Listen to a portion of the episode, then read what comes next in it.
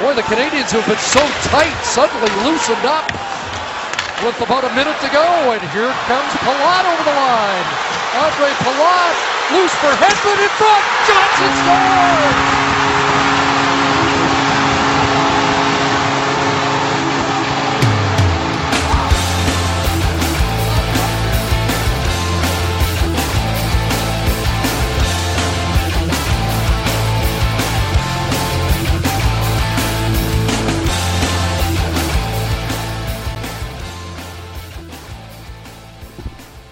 You know that during Three Things, we'll talk about the draft, and we'll talk about the fight.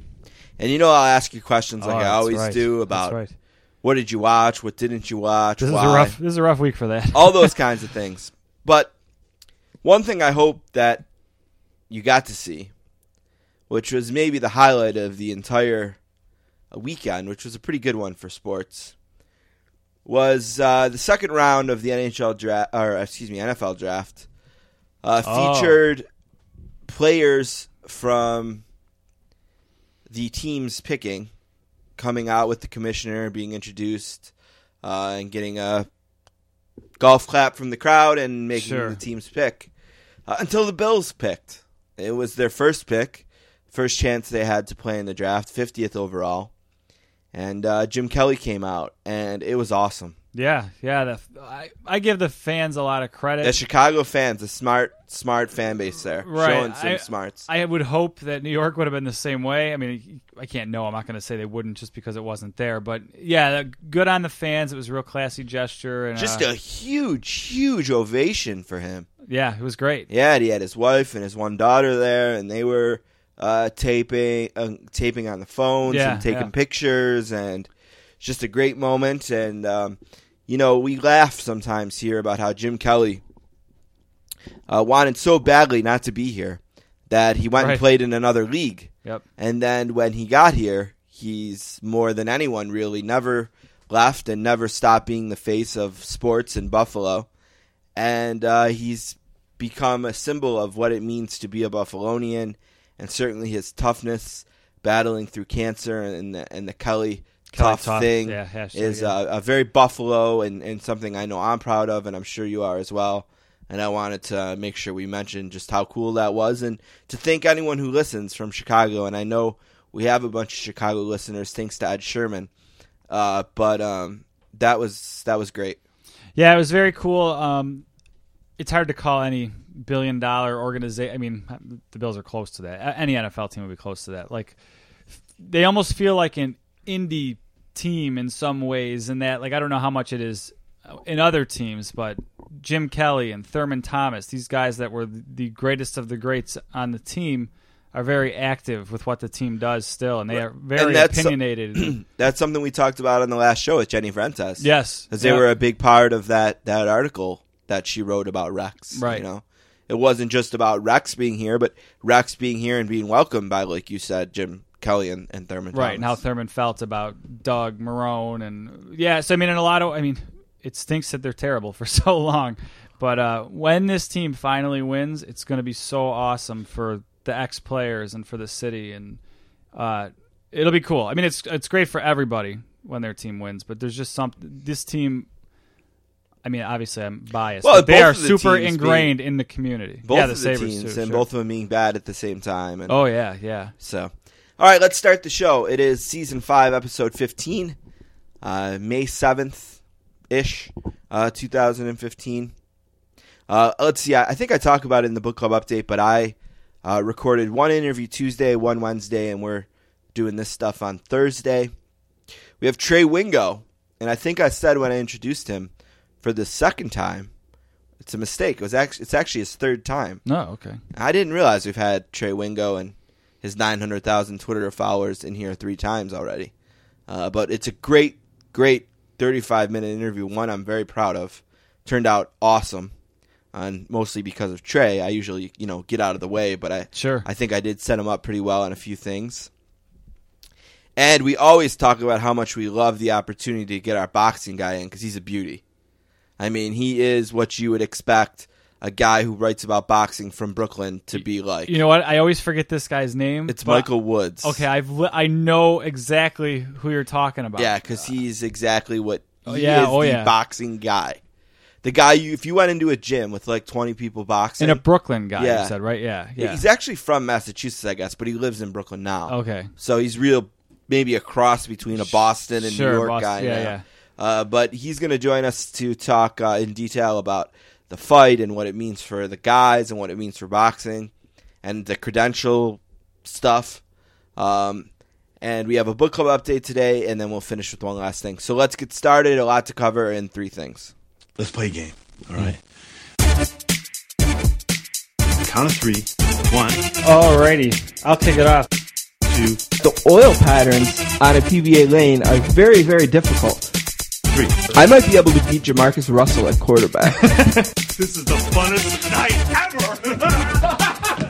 Did we just become best friends? Yep! Now let's move on to other business. Alright, we'll start with football. And I think I thought we'd spend most of this time talking about the draft, but obviously we have to talk about Tom Brady because the report... I forget the guy's name. Wall, right? That sounds right. It's many pages. I think I heard 290 or something. I promise I won't be reading any of them. But I guess the bolts and the nuts of it is this guy kind of threw the blame on Brady.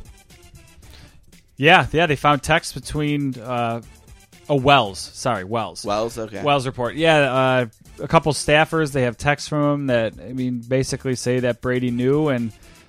Boy, I was thinking about this coming over here, knowing this would be a big topic of conversation. I've said a lot of times on this podcast, and I say this as a Buffalo guy that would have every reason to hate Tom Brady just for being better than my team, that I think he might be the best ever based on how much he's done with how little. I mean, he had Moss there for a while, but that's essentially it ever. Boy, I don't know what to do with this stuff. Now, here's the thing I don't know. Because I just don't know. Is it an instance where... Everyone does this? Everyone does it. And they just got caught. And it really doesn't matter much, but Brady got caught. Right. Or is it an instance where no one really does it because it's against the rules, and Brady is brazen and arrogant and does it and gives an unfair advantage? Now, I've seen a lot of differing opinions. I've seen quarterbacks who say, look it. This rule's dumb anyway. They should just let each quarterback decide how he wants the balls. Sure. I've heard quarterbacks say, listen, everyone does this. And I've heard quarterbacks say, I never did this. Right. This is crazy. So I don't know what the truth is. The more important thing is, what does Roger Goodell do? Yeah, that's tough. And the thing I was saying about him being the best ever, you can connect some sort of scandal to every Super Bowl they've won now at this point. Right. So, maybe I don't call him the best ever. I don't know. But again, I'm thinking that was my thought too along the lines of what you're thinking. Is this like college football where Ohio State or somebody's going to have some sort of recruiting scandal? And you know that they're just the only team that got caught that year. Or that got caught that year, and it's like you can take the banner down, but we know who won it. Sure, right. They had to right. So if everyone is we know Reggie Bush won the Heisman that year. Right, just because they took it back. Just because they took it back. Right. It doesn't mean anything. So yeah, if everyone is doing it, then maybe you just get rid of the rule. I never liked that college X so... strong. The only one that college punishes is the players that stay at those colleges, right? Essentially. So I never liked that colleges is that. In the NFL, maybe he's going to get a game, maybe two games, and that's significant. The 16-game season. I have a duty here as a Saints fan to say, wait a second, right? Weren't we caught doing something that everyone was saying that everyone does, right? And wasn't the word "caught" in that case used very loosely? Because we never really seen much evidence beyond a sound clip of the defensive coordinator saying firing something up his team that sounded a lot like coach speak. Sure. It sounded nasty, but for all we know, that's stuff that goes on in every locker room before every game. And our guy got 1 year off of the job for that. Right. So maybe Tom Brady deserves 1 year. I don't know if I believe that, but... I saw a report that said he could get up to a year. But, He's going to get one or two games. Yeah, there's no chance. Bottom line, yeah. He's getting one or two games. So the commissioner come out and say, we don't play favorites to Robert Kraft and the Patriots. We don't tolerate rule breaking. Tom broke a rule, and he's going to have to sit out a game and lose a game check or two, which in the end the Patriots will find a way to funnel that cash back to Tom one way or another. And they won a Super Bowl. And we'll all move on. And he's got his ring. Yeah. Right. And you're not going to take his ring for that. I mean, come on. Remember this scandal that was caught like in halftime, and they the score was like 14-7, and they won the game 45-7. Right, and they didn't tell anybody about it till after the game was over. So, I mean, did they gain some massive advantage in the games? No.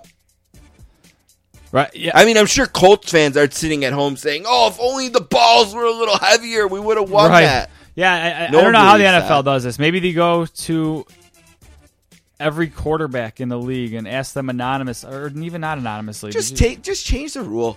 Let the home team quarterback pick the weight in between a certain range or whatever. I mean, the kickers have their own balls, right? That are heated or whatever, however. Yeah, the K balls. Liking, right, like just let the quarterback. It does seem to me to be a dumb rule. What type of advantage? I don't know. And I wonder how many people do it. I don't know. I wonder if it's a new world thing too, in the sense like how much we have talked about or known about this, say in 1972 before ESPN and NBC Sports and Fox Sports and 24 Hours and dumb sports podcasts like this one. Right. Right? You know, I don't know that answer. But I wonder how much you hear about this if Ray Rice and Adrian Peterson doesn't happen earlier in that season. The NFL maybe just needs to crack down on something. They need to show. At least he knows. He gives him a game. He doesn't have to worry about a video coming out of him like punching the ball boy. Right. Now, just do something and move on. They're playing the first game of the season. Does that affect anything? Oh, the Thursday night game? Yeah. Is it going to be right, Garoppolo Roethlisberger in the Thursday night game? Hey, maybe. I don't think you get to delay it to your first Sunday at one game. How big a joke is it if they give him the what's his name? Kessel, the Phil Kessel treatment. Suspend him for the 4 games of the preseason. That would be bad. Yeah. Especially since we know Tom Brady's involvement in preseason. Oh, yeah, yeah. Now, I hope that the commissioner does the right thing and gives him one game or two. This league is so bulletproof. I don't know what to think about it anymore. Like, what are they going to do? What would be shocking to me? Like, if he got a year, I guess I'd be shocked. If he got more than 2 games, I'd be shocked. If he doesn't get anything, I can promise you that come Thursday, September, whatever, we'll still be all fired up to watch that night. Absolutely. So, like you said, bulletproof. The other thing I want to talk about was the draft a little bit, and we're going to talk about it in detail with Trey Wingo, so we don't have to go too crazy. First thing I want to know, what'd you watch? None of it. I did see I turned on all 3 days, nothing. I saw the Bills pick. So I saw like 2 or 3 picks before the Bills. I saw the Bills pick. I don't even remember the kid's name. I know he's a corner. I know some people think they reached on him. Whatever. I don't know. Rex knows corners better than I do. So I went to the Avengers sneak preview the night before, so I wasn't paying attention to. And I, like I said, I didn't know what I was going to watch of it anyway. The draft. No, I did see the first 2 picks, and they went exactly the way they thought they would. So I was not even that interested at that point. It's like, well, those are the 2 guys I really know from the draft. Though that's where all the interest was. Was anyone going to trade or move up or move back? And it didn't happen. So, well, I did a blog on the first round for PPI. I have no idea if anyone read it, but I can tell you that if you went through it, you realize I was bored. Yeah, you know, and my team had 2 picks in the first round, so it's not like I can complain. What'd they do? I don't even know. Well, look at it. They had 5 picks in the first 80. All Texas players. No. No Texas players. But one was a quarterback in the third round. Okay. Which makes sense. He's a project. Sure. He's a guy who could easily sit 2 years and learn from one of the greatest of all time and maybe make Brees pissed about it? No. Of course not. No, he's a great teammate. Sure. I'd be glad to teach this kid. It's not like he's Jameis Winston who's going to be coming into battle for his job tomorrow. Right. No, I knew the answer to that question. Yeah. He's the highest quarterback they've ever picked since Archie Manning, 2nd overall. 3rd round? Yeah. Wow. Which will probably tell you why we haven't had very many good ones. Wow. Overall, I love what they did in the 5 picks. The problem is the first pick was a tackle named Pete, P-E-A-T, from Stanford. Okay. He's 6'7". He's huge. He was either the first best or second best tackle prospect on most boards. Okay. The problem is our left tackle is like a third-year superstar. Our right tackle is a 10-year player who is a captain and had his best year last year. Oh. And this kid is too big to play guard. And afterwards, Peyton said none of them are guards. So basically with the 13th pick, you picked a guy who's not going to play unless one of the guys in front of him is injured. Do you think that's telling? You don't play with 3 tackles, right? Are they going to cut the 10-year guy? No. That is a weird pick then, because that's a team built to win. Well, I shouldn't say that's a team built to win. It's a quarterback built to win now. So it's a team that has done their business, like we're retooling to try to win now. They're not right in the middle of some massive rebuild. They made some deals that look like, are they retooling? And then the next day, they'd sign C.J. Spiller, and you'd say, well, no, they're not. Right. Or then they'd sign Brandon Browner, and not. No, they were making a conscious effort to flip the locker room, to get rid of some potential problems in the locker room. I know you're not an expert, but I know you know college pretty well. Who would you have liked to see there? Well, when the pick came up, I thought they would go one of 3 ways. Devontae Parker, the wide receiver from Louisville, was still there, who was a consensus top 3 wide receiver. Everyone said that. See the guy they didn't think would be there? I remember listening to I don't think they thought any of them would be there. Okay, so they didn't think Parker would be there. But one of the receivers was there. The number 2 corner, who would have been the number 1 corner if he didn't get kicked off his college team, was there, Marcus Peters. Although I guess if you're trying to flip a locker room around, you're probably not going to pick a guy who got kicked off his college team. And then there was also a defensive end pass rusher there as well, which was a need. I thought wide receiver, edge rusher, and DB were the 3 biggest needs, and they had a guy at all 3 spots that was available. And it seems to me they went a bit luxury. Yeah, that's odd. The second pick I liked. They picked an inside linebacker. He was the first one off the board. There was a bit of an argument over which of 4 guys was the best inside linebacker. So that means they picked the one they liked the best. Okay. I have no problem with that. Sure. They picked a in round 2, did they get DB in round 2 or did they get edge rusher? One of the 2. Linebacker, I think, in round 2. Then they got the quarterback and a corner in round 3. So, 3 of the 5 guys hopefully will be on the field, and maybe you can trade a tackle. Maybe. But you're not cutting either of those guys. You're not cutting Armstead or Streif. So unless they get injured, I don't know what this 6'7 beast does because he's too big for guard. And it's a weird Peyton thing, too. Said they have no plans to make any of them play guard. I mean, we've seen a couple football trades in this past year. But usually when you do trade a veteran guy like that, it's like, I'll trade you my tackle for your 4th-round pick type thing. Like, stuff that doesn't help this year at all. So yeah, so we'll see what Trey had to say about the draft in general. I just wanted to get a few thoughts about our teams and find out what you watch because I'm always curious about that. Yeah. Moving on, NHL and NBA playoffs are on to round 2 since we've last been here. And I have to be fair because I will often talk, or we killed the NBA during the first round for how predictable their series were, how uninteresting, how only one team that wasn't a 5 seed even won a game. Right. I think eventually Milwaukee beat the Bulls a couple times. But they had one good series, and that was San Antonio and the Clippers, which was actually a 3-6, I believe. Oh, okay. Which was awesome. The Game 7 was great. I don't know if you got to see any of that. I'm guessing no. But their second round has been way better than the NHL so far. The NHL is like, I think I talked a lot about how much the first round of the NHL playoffs is just the best because it's hockey every night, almost from 7 o'clock until long after you'd be in bed if you live on the East Coast. But, the second round, I mean... Well, let's talk NBA first. Sure. All 4 of their series are 1-1. There you go. Washington got some bad news today. John Wall has several fractures in his hand. Yeah, I'd assume if he's not available, the Hawks are going to be in the third round.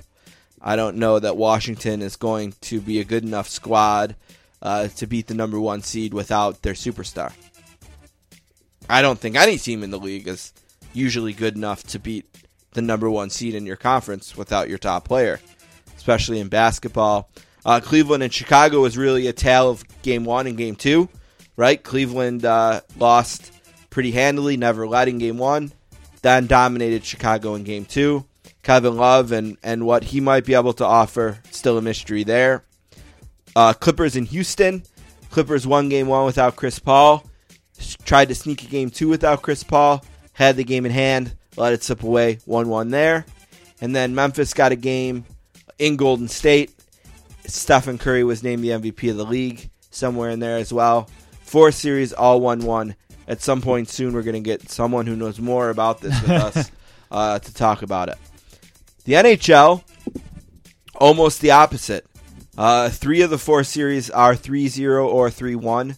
And the other one, Calgary and Anaheim, as our poor buddy Kenny suffers up in Calgary, is 2-1, thanks to a last-second goal by Johnny Gaudreau and then an overtime winner in Game 3. Did they play Bennett? Yes. I know there was a cutoff, so he's used his year. And what happened, too, a really interesting part of the game the other night. So basically, all the home teams... Well, let me rephrase that because Montreal's a home team. Yeah. The first two games in each arena, Chicago, 2-0 going to Minnesota. Anaheim, 2-0 going to Calgary. The Lightning, 2-0 going home. And then the Rangers was 1-1 going to Washington.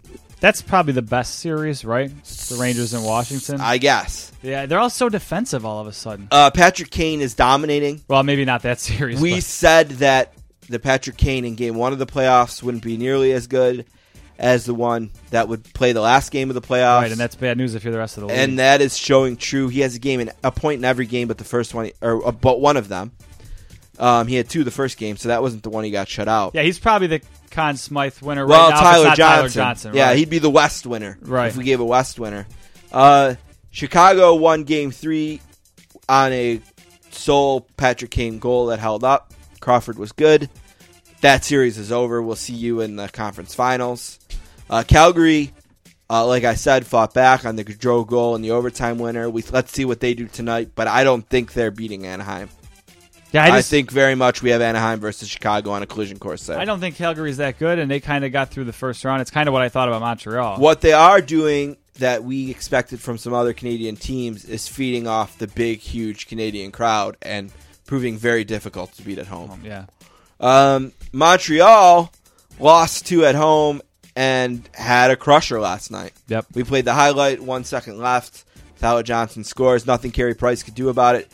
Carey Price has been very good. They're not scoring any goals. He's had one bad game, well, maybe two, in the entire playoffs, essentially. He's been great, but we had this talk before. Like you kind of said, like I said Montreal's just not that good a team, and you said Carey Price is part of the team, and that's true, and he's essentially the whole team right now. You might be right about how good they were. I think you were, I have to admit, you were. They played a team in the first round who clearly was out of gas. Right, and they took advantage of that. Since the second game of the playoffs for Montreal, they haven't scored more than 2 goals in a game, and that's with 2 overtime games in there. So right, Carey Price can't score goals. I mean, he's doing everything. He's standing on his head in some games. He just can't score goals. Speaking of standing on their head, Holtby is leading the Capitals through this round. Yeah. It's not like Ovechkin's necessarily dazzling us. It's some of the other Russians on the Capitals that are scoring some big goals. But the Rangers can't score. You got a chance to tie the game on a penalty shot in the third period last night. It was Hagelin, I believe. Can't do it. Gets stopped on the glove hand. That was a split in New York. Now it's 3-1. They're going to go back to New York on Friday. And the Rangers need to win to extend it. I think that I'd be really surprised if we're not talking about Calgary versus Anaheim and Tampa Bay versus Washington. Yeah. So let's just assume we are. You want to make a quick pick on those two and make a really cheating cut pick. What do you mean? Well, I mean, if I gave you the opportunity to pick the cup final now, as opposed to before anything started, I'm trying to log into my bracket, and I can't remember my password apparently, but I think I've been right on, and I'm not going to change my predictions so far. I mean, I haven't won every series. But you had Tampa, Chicago, right? I think I had Tampa, Chicago. Yeah, and I had Chicago, New York, which looks like it's in trouble. If New York gets beat by the Capitals, I'm going to say this is Ovechkin's year to play in the Cup, and we'll see Ovechkin versus Kane. Yeah, I had Tampa, so Chicago. Yeah, I actually had every series. No, I had Vancouver, but I had them losing in this round. So, and I had Ottawa, so that's where I was wrong. But yeah, so I'll stick with Tampa, Chicago. I had Tampa winning that. I don't know that Tampa looks to be as good of a team as I thought they were. Maybe they're a team that's like 1 or 2 years away from just being really, really good with all the young talent they have there. But, I mean, I still think they can get to the finals. Yeah, they haven't gotten necessarily anything from Jonathan Drouin yet. Right, that's what I mean. But what he is getting is a lot of great experience. Sure. In the playoffs, you know, and I bet he still has a big goal in him. Yeah, I saw a tweet, I probably even said this before, but that it's going to be funny when Tampa, Buffalo, and someone like Florida are dominating the East in the next few years. Just strange. Not right. That Buffalo's a strange hockey market, but you know what I mean. Last thing was just I want to talk for a second about Pacquiao and Mayweather. Not too long because we're going to do plenty of it with Michael Woods, but yeah, you didn't watch it. No, I wasn't paying for this. Did you make any effort to watch it? Did you try to get a crew together? Did you look into options outside the house? You know what we didn't talk about at all is the Derby was that day too. Okay, and it was a great one. A really exciting derby. Yeah. I'm sure we'll talk more about it because I think that horse has a chance to do something this spring. My buddy Bob came over, and on his way he asked my daughter to pick a horse. So that was Molly's first gambling experience. So that was fun. She picked a horse. She had her little ticket, and we put her in a dress and a big hat. And did she win? No, yeah. She had picked Frosted. Probably because it sounds like Frozen or something. Tammy wanted Frosted, too. Came in fourth. Yeah, so it did a good run. Pushed a little bit late there, but yeah, so it was fun. I don't get into the Derby really much at all, but for 2 minutes, I like it. 2 minutes and a few bets. I like the races. You know what I think? Ones. You know what I think makes me not into the Derby is I remember a while back I was I might have still been living with my mom at the time, but my uncle Larry, he's like my grandmother's brother, so whatever he would be to me, he came over, and this is early, and we started watching Derby stuff just leading up to the race. He showed me all his tickets and everything that he had bet on it, but this was like 4 hours before the race, like it starts. You wanted to watch all the so preambles far ahead of time, so I'm like, wow, there's bored. A lot of build up to this 2 minutes, but if you just watch the actual race. And yeah, I heard it was on at 6:44. I turned the TV on at 6:40. I turned it off at 6:55. Right, yeah. So for that type of event, you can make a couple bets. That's a lot of fun. But the thing I don't like about the Derby is I don't know anyone yet, and we don't have anyone going for the Triple Crown yet. Right. That's the only thing. Like I usually like the next two more because we have a horse. The season we're rooting for. The horse season's so weird too. The horse racing season, because it starts with like this monster event, and then it's like over as far as like the public is concerned. Yeah, it's 5 weeks, right? Yeah, right. It's really fast. So, but yeah, so that was fun. And then I did a lot of yard work outside of that, and I was burnt. I mean, had someone come over that wanted to, or had someone like been really excited about going? Were somewhere. You awake when it ended? Probably 1 o'clock Eastern time? I would guess no. No. If I was probably with a kid. My brother made it really easy for me to watch this. He texted me a few days before and said, I'm ordering the fight. Come over if you want. Oh, Greg got it? Yeah, so I went over his house. I paid nothing to see it. Did he have a party? He had a little party. There was maybe 10, 12 people there. I made up a game to bet on the fight. Okay. And I won. There you go. So it was great. This was the game. I'll give this to everyone to play. Now we're going to move on, but there was 10 people there who wanted to play in the gambling. So we listed 10 possible outcomes for the fight. Draw, DQ, which was the worst ticket, obviously, because there's not a lot of DQs, but you got to have it in there in case someone eats someone's ear. Right. So we had draw, DQ, Pacquiao decision, Mayweather decision, and then we had 6 possible knockouts. Pacquiao 1-4, Pacquiao 5-9. And or 5-8, Pacquiao 9-12, and then the same for Mayweather. And I made the cards, so I didn't pick one. And the last one I picked up was Mayweather decision. Mayweather decision was the outcome. I won all the money. Sweet, that was brilliant, right? Yeah. Anytime you can make up a game that ends with you winning money from the game, you made a great game. Did everyone immediately assume you somehow cheated? Well, no, because I didn't pick a card.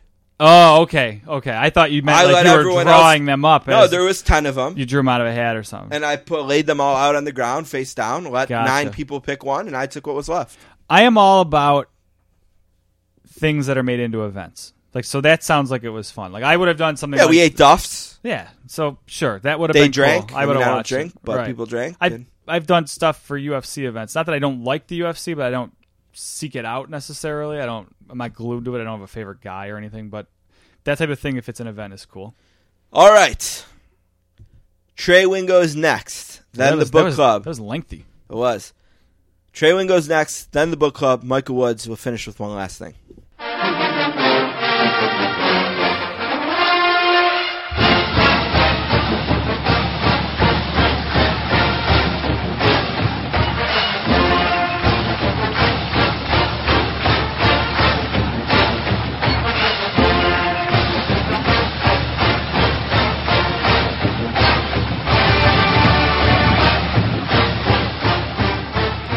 Our next guest is from Greenwich, Connecticut, and is a graduate of Baylor. He's making his second appearance on the podcast just a few days now after covering another NFL draft for ESPN, where he does that among many, many other things. A warm sportscaster's welcome to Trey Wingo. How are you doing today, Mr. Wingo? Hey, Steve. How are you, man? Doing very good, very good. What was Chicago like? Thumbs up, thumbs down, thumbs in the middle as far as the draft moving from New York and being somewhere else this year? For me, it was 100% thumbs up. It was neat to go somewhere and see how much excitement there was for the draft. And you know, the neat thing about it, too, day 3 was done completely outside, which was a lot of fun. And thankfully, the weather broke because Thursday it was a little chilly, but Saturday was sunny and 70 degrees in Chicago and Grant Park. It was spectacular. Did you get any kind of sense, and I don't know how you would, I have no idea, it's just a shot in the dark. Do you get any kind of sense that this is something they want to experiment more now that it seems like it was a success, or do you kind of expect them to go back to New York, or do you get any feeling there in any way? I don't know why you would, but... Yeah, I think that the NFL is very intrigued by the idea of putting the circus on the road. And let's be honest, that's what the draft is. It's a circus. You know, it's a show. And they had on Saturday alone, I think 70,000 people came down to what was called Draft Town and Selection Square there in Grant Park. So, if you have a space like that where you can turn it into something, I mean, they blocked off blocks of Michigan Avenue, and that would never happen in New York. They would never be able to do that in the area around Radio City Music Hall. Look, Radio City's great, don't get me wrong, but the electricity in Radio City is through the roof because of just the history in the building. I would say that the atmosphere inside the Roosevelt Auditorium, we got this whole memo on how to say it, the auditorium at Roosevelt University or the auditorium in Chicago. The was a big part of it any way you looked at it. It wasn't as electric, I think, as the...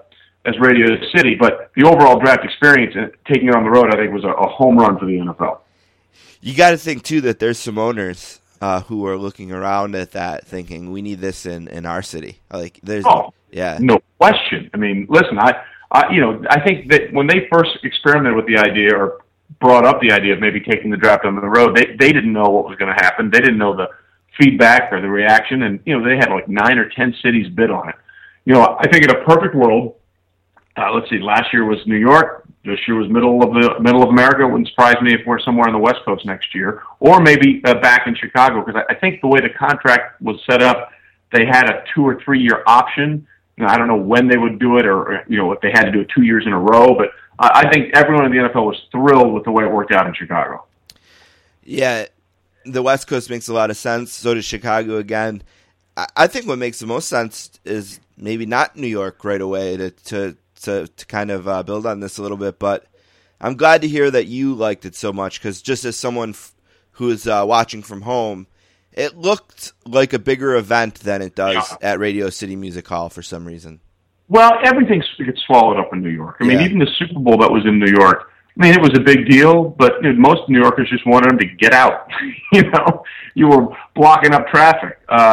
it was a big event in a big city that embraced it completely, and it had a really big feel to it. I mean, that whole Drafttown thing was spectacular. You know, they found a reason besides sitting in the room or sitting in the auditorium and listening to draft picks to have people come to Chicago and be a part of the draft. That whole Drafttown outside was a huge success with Selection Square and everything. Look, the draft in and of itself is two things.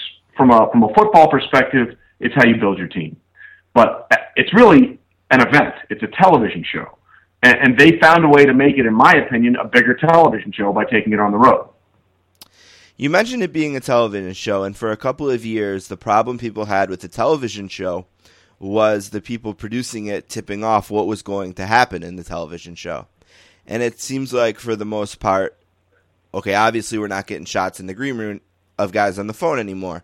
Then the next problem was, well, too many people are spoiling it on Twitter. So poor guys like Jason Lockenfora, who's a really nice friend of ours, and Adam Schefter, guys just doing their job, they took the hit. You guys are spoiling it. The new that problem this year was that the picks weren't being made quick enough, that there was a backlog of sometimes. I know that the Patriots pick, the last one of Thursday, had to be in for at least 20 minutes before it was announced. Now this is a very first world problem for sure. All of these things I mentioned are, but do you think that this is going to be something now that someone else is going to take a hit for? Or do you think this is that what we saw was the draft version of extra point commercial, kickoff commercial pick, if you know what I mean? Yeah, I think that may be a very accurate way of putting it. Look, at one point they were, I think, specifically in the first round, 6 or 7 picks deep as the picks were in, and local media, and I think some of the teams, inadvertently or not, were sort of letting that filter out, and they weren't supposed to. But look, that's always going to happen. I never had a huge problem with tipping the picks. I mean, to me, seeing a kid's reaction, knowing that he's been drafted 30 seconds before the commissioner made his official call and announced his name, I didn't see that as a huge problem. Other people clearly did, but. And that's sort of the way it went, and that's fine, and that's how it has to happen. I was never offended by it. I was like, oh, I can't believe we're showing. To me, I think we're talking in real time about 30 seconds max between, the showing somebody getting the call in the green room and then Commissioner Goodell going to the podium. So I didn't see what the huge uproar about it was, but if that's the way it has to be, that's the way it has to be. And maybe the all-time most famous tip, or at least visual of the on the phone, wasn't even was when the agents called McGahee, and that was a setup. So the agents got to be disappointed they can't pull that trick anymore. That was one of the best. That's why Drew is Drew. We told him that was me. Just I said, answer your phone, act like someone's calling you, and it worked. It did. Poor Buffalo. The other thing that, and man, I have this really kind of intertwined web of questions that I hope I'm talented enough to get out to you. And it kind of starts with the idea of the guys coming out of the green room and meeting the commissioner, and the way that they embrace has suddenly become an issue. I've always thought it's a pretty cool thing. The guy who runs the league is welcoming the guy in the league, but some people have made some good points about maybe that there could be a conflict of interest there, where it's really the guy who runs the league is meeting a guy he might have to punish in the league. And I don't know that the commissioner would ever say, man, I got to decide in this punishment, but man, he hugged me really well at the draft. I don't know if I can go 4 games here, but do you have any problem with the commissioner and the way he interacts with the guys on the stage and on the television program? Well, let me make a couple of points there. First of all, the idea that Roger Goodell wouldn't suspend someone maximum because of the hug he got is ridiculous. I mean, I'm not saying that you're saying that. No, I was being sarcastic, making fun of it as well. You're hearing that I think that's absurd. I think the commissioner and the NFL has shown they're going to suspend and find whoever they want, whenever they want, even if it's in complete direct contrast to the actual rules of the shop, whether it's Adrian Peterson or Ray Rice. So I don't think that has any bearing in it whatsoever. to me, I always get a kick out of it because I watch this big hug and he's so happy. I'm like, yeah, that's the guy that's going to be taking your money one of these days. So I see it the exact opposite. Roger doesn't care. The NFL doesn't. I mean, that's not going to. By saying don't care, I don't mean that he doesn't care about the person. I mean, he's going to do what he's going to do. You know, and it's a neat thing, and it's a. You know, Danny Shelton basically picked him up and threw him over his shoulder this year. Sure did, yeah. I think it's funny, and, you know, I have no problem with it whatsoever, and I can assure anyone out there that there will be no conflict of interest based on a hug. The NFL is going to find whoever they damn well want, whenever they damn well want. Yeah, we're absolutely on the same page there, and I think it does give the commissioner a chance to look a little human because he doesn't get that chance that often. Well, he contributes to that. He does, for sure, yeah. And, you know, I give Roger a lot of credit on one sense because, you know, literally since the lockout year of 2011 when the draft was held while the lockout was still going on, every year when he goes up there, they boo the heck out of him, man. Yeah, I mean, Gary Bettman treatment. Literally for every pick, he is getting booed. So, you know, it can't be the most fun he's ever had. But, you know, he goes out there and does it anyway. Yeah, it's like the Gary Bettman / John Cena treatment. Although I guess John Cena usually at least has half the people cheering.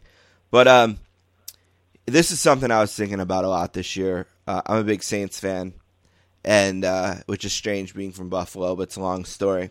I promise it's a legit one. But the Saints were very clear this year about their hope to change the locker room. That was important to them. I think that might be a big reason Kenny Stills was traded, although I'm just speculating on that.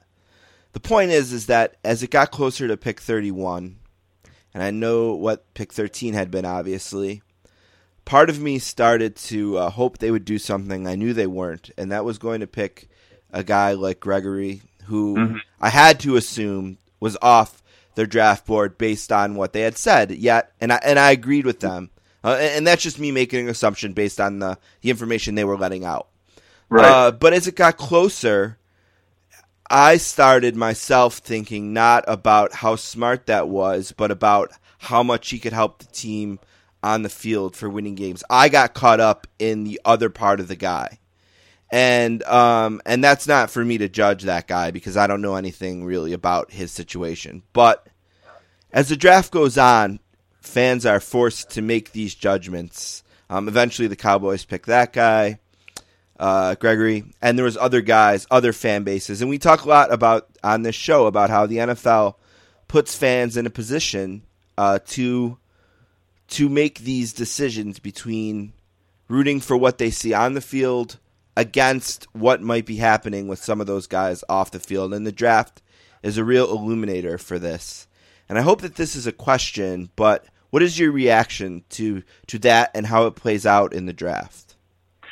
Well, the question being, where should a fan's tipping point be from we're willing to accept something if it helps us win football games? Yeah, I think the draft really brings that out more than anything. And I felt it a lot this year as that pick came up, knowing, okay, this is a guy that maybe is part of what our GM has said that we need to change about the team. But as we get closer to it, I'm buying into the excitement of the highlights and the videos, and I'm turning my head away from it. In the second round, again, with Beckham, I'm thinking of a guy who's obviously accused of some more serious maybe crimes than Gregory and thinking, yeah, but man, he could get deep and Brees could get under that. It's like the league's always forcing you unintentionally to make these judgments, and it plays out very, very significantly at the draft, I guess. Well, you know, I'm not sure the league is forcing that. I think that that's every fan's sort of own assessment. There are some guys, you know, when Lawrence Phillips was drafted in 1995 or 96, I think it was 96. Yeah, that sounds right. You know, Georgia Frontier, God bless her soul, had the great line, I don't care what he does as long as he helps us win football games. And, of course, Lawrence Phillips is now in jail and was just charged with murdering his cellmate while in jail. So, you know, that guy was all kinds of a train wreck and all kinds of trouble. And I think there's been a definite shift towards thinking about that more thoroughly for every team. But at the end of the day, Every team and every fan should have a line of demarcation. And I can't tell you where that is for you, and I can't tell where it is for anybody else listening to this. All I know is where it is for me. What are you willing to put up with to handle someone who you think can help you win football games? I mean, general manager of the Cardinals, Steve Keim, this year said if Hannibal Lecter could run a 4.3, we'd probably say he had an eating disorder. And that's, everyone has that line. You know, the Seahawks are going to have, the Seahawks right now are answering some very difficult questions because, you know, John Schneider, their GM, went on a radio and said, we thoroughly vetted Frank Clark and we would never, the defensive end out of Michigan, you know, we would never have someone on our team that hit a woman. Well, lo and behold, all they had to do was read the police report, and it says pretty clearly that's what happened. And, you know, so now he's having to answer a lot of questions. And every team has their reasons and every team has their line, and they have to live with that. As a fan, I can't tell you where your line is. That's something you have to live with. You know, I think everybody has to come up with that in their own mind and be comfortable with it. Yeah, and then, you know, we were all faced with that dilemma just a few hours later on Saturday as well. And this is why in my head it was a tangled up web, and I said I hope that I could tie it all together. I don't know if I'm talented enough to do it, but – you know, I was watching the situation with Michelle Beadle play out on Saturday, yeah, and feeling annoyed for her, and also feeling bad for her. But yet, I was in a room full of a bunch of guys, a few girls, watching the fight. Interestingly enough, several people in the room were cheering for Pacquiao, specifically because they were angry at the way Mayweather has treated women in the past. They said that directly. And Michelle Beadle tweeted very interestingly, I thought. She's someone who's a lifelong wrestling fan, tweeted that Triple H's support of Mayweather maybe has turned her off from being a wrestling fan.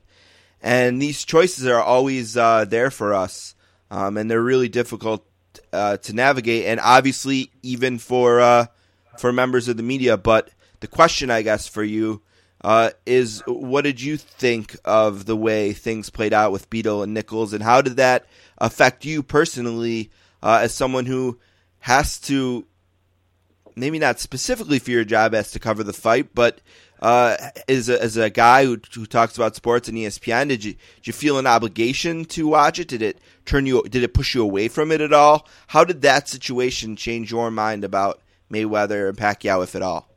Well, for clarification and sure, complete, candor here, regardless of what happened with Michelle and Rachel Nichols, who I both consider friends, I wasn't watching the fight anyway.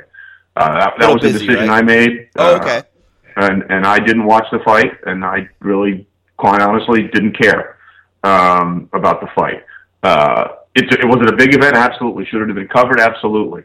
And I think that ESPN, I thought, did a fairly balanced job of covering the fight as a fight, but also covering, you know, what is a really ugly past with Floyd Mayweather. And, you know, Floyd went on with Rachel Nichols once on her program on CNN and basically said, if there's no pictures, there's no proof, which is just a horrendous thing to say. Basically saying, if you can't prove it with pictures, I guess it really didn't happen. Even though if you read the police report, his own son says, I saw my father hit my mother. So, you know, he has to live with saying things like that, and maybe he's okay with it, and that's fine. I don't want to be really around that at all. But I made a decision long ago that I just wasn't going to be in on the fight. Was Floyd Mayweather's record of being a abuser of women part of it? Maybe, but I'm not as big of a boxing fan as I used to be anyway. And this fight should have happened 6 years ago. So that's another reason. I thought we were watching something that would have been great in 2008. Was the way I sort of approached the entire fight. It took too long to get there for me to really be hyped up about it. And as far as what happened Saturday with Miss Michelle and Rachel, that's ridiculous, and it's horrible, and it's insane, and it should never happen. No one should ever be banned from covering a fight because or any sporting event because one party doesn't like the way they handled something. And that's the bigger issue with boxing. That would never happen in a league-sanctioned event, like, say, the NFL or Major League Baseball or the NBA, because there is a league in place. There is a structure in place of saying, you can't do that. Well, in boxing, apparently you can, and that's crazy. And it's interesting how maybe Michelle found her line when it comes to the WWE on Saturday, and decided she couldn't be on the one side of it. You found your line at some point in regards to the fight, and maybe a bunch of NFL fans after the draft this weekend will now have to decide where they are on their line as their team change and new people come in with various problems. And I guess that's what I was trying to tie all together. I don't know if I succeeded or not, but I appreciate the candor. Don't worry about succeeding. I mean, it's an interesting topic, and certainly one that intertwined with the draft, with Frank Clark and a couple of other players in that draft, and the situation that LSU offensive lineman Lael Collins finds himself in, and also it spilled over into what was the end of what was going to be a really big day in sports. And I thought it was funny, the build up all day. We had the draft, we had playoffs in the Major League Baseball, and we also had NHL and NBA playoffs. Major League Baseball regular season, and then the Kentucky Derby, and then the big finish. The big finish was the fight, and the fight might have been the thing that let everybody down, simply because it was from what I hear, I didn't see a second of it. Everyone says it wasn't worth the money. No, not at all. Dollar for dollar. If I had to I watched every second of it, and no, it wasn't worth the money, but it was what I expected. I had just said, I thought that if Mayweather would win, it'd probably be pretty boring. Well, that's the thing, too. That's the way he fights. I've seen it before. He's not an aggressive – that's not the way he does it. He makes you miss and then counterpunches. And I'm not saying he's not successful at it. Clearly he is. But to me, if I want to put down the big money on a fight, I want to know that they're going at it. I want to see some lumber. And I just knew that wasn't going to happen in that fight. I didn't know, but that was my best guesstimation. You made a good one. The Sportscasters are here with Trey Wingo. A few minutes left. I don't want to get too far in the weeds on that, obviously. And one of the hardest things to do in sports, especially the Tuesday after it, is deciding how well a team did at the NFL draft. But just your feel, who do you think really did a good job this weekend? Who helped themselves? Well, that's one of the reasons why the draft is great, because let's be honest, nobody's wrong right now. Nope. There's not a single person that's wrong. Like, even go back and look at, 2012, when Andrew Luck went one and RG3 went two, and RG3 was Rookie of the Year. Everyone thought, Washington made a great move giving all those picks to St. Louis to go up and get RG3. He's the Rookie of the Year. He's they're set up now. He's their quarterback of the future. And he comes into 2015 very much on the fence of possibly being cut by the time this season is over if he doesn't contribute. So you're right. You can't judge a draft in any way, shape, or form. But to me, the way you do it now, did they make the correct picks at the correct time based on what everybody's evaluation was? And the reason I say that is, look, Russell Wilson went as a third-round pick. If I had to do it over again, he probably would have been the second quarterback, maybe even the first quarterback taken, although I still think Andrew Luck would have been taken in 2012. Right. But the prevailing theory on Russell at that time was, hey, really great leader, really great player. We're not sure if his measurables are going to add up. That's why it made sense to take him in the third round and not in the first round. So, hindsight is always very easy. I think the people that get into trouble in the draft are people that take information that's available to everybody and decide that they think it's completely different, and they're going to process it that way. Don't take a guy at 15 that you could probably get at 30, and that's sort of the way you get value in the draft. That's why Mel and Todd are always talking about value picks and evaluating the draft. I really liked what the Bears did. To me, there's four teams that really killed it. It was the Bears, the Jets, the Seahawks, and the Ravens. The Ravens always kill it. Ozzie, you can look at Ozzie Newsom's record. Yeah. They're always going to be good. And I like what the Jets did specifically. And with the Jets and Seahawks, I think you have to factor in the picks they traded and the players they got. Seattle used their pick to get Jimmy Graham. Right, that's their first round pick. Arguably could be the best player in this entire draft. Right. Just won that way. So I think that's why I think Seattle did a good job. There's a risk with Frank Clark in the second round, no question. But when you look at the Bears and the way it fell to them, in the first round, they get Kevin White. There's your replacement for Brandon Marshall next to Alshon Jeffrey. In the second round, they get a defensive tackle that had a first-round grade on him, and Eddie Goldman out of Florida State. So Do I know Eddie Goldman's going to be great? No, but I know the people that graded him thought he was first-round talent, and you got him in the second round. Then they got a kid who I just love, the guard center out of Oregon, Haranis Grisou. His story is ridiculous, what his family went through to immigrate to this country from Romania. And, you know, Eastern Europeans like Chicago. They tend to do very well in that city. So I think Grisou is going to be a tough, sturdy guy on that offensive line. And then they get eventually, perhaps, Matt Forte's replacement in Jeremy Langford in the fourth round. Remember, Forte is going to be an unrestricted free agent at the end of the year. This is the second straight year that the Bears have taken a running back in the fourth round, and Langford was basically Le'Veon Bell's guy, who, you know, replacing him at Michigan State, who was very productive. So I really like the Bears draft. I liked it a lot.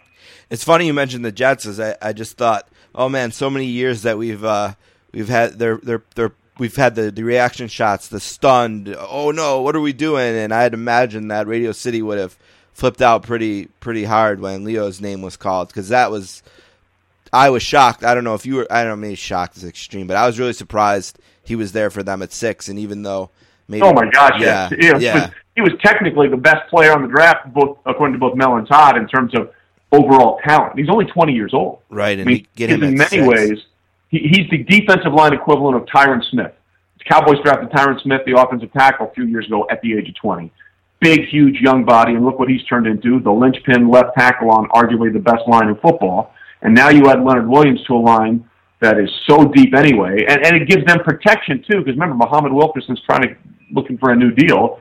Well, you know, his leverage might be... just went down. Not as much as he thought. Now they get Leonard Williams in there. So, I really like what the Jets did. And it's funny you say that. There was a local sportscaster in Chicago who went around and pretended like he was a Jets fan, booing everything on Michigan Avenue, from a baby to a bagel to a hot dog to 4 or 5 of his buddies.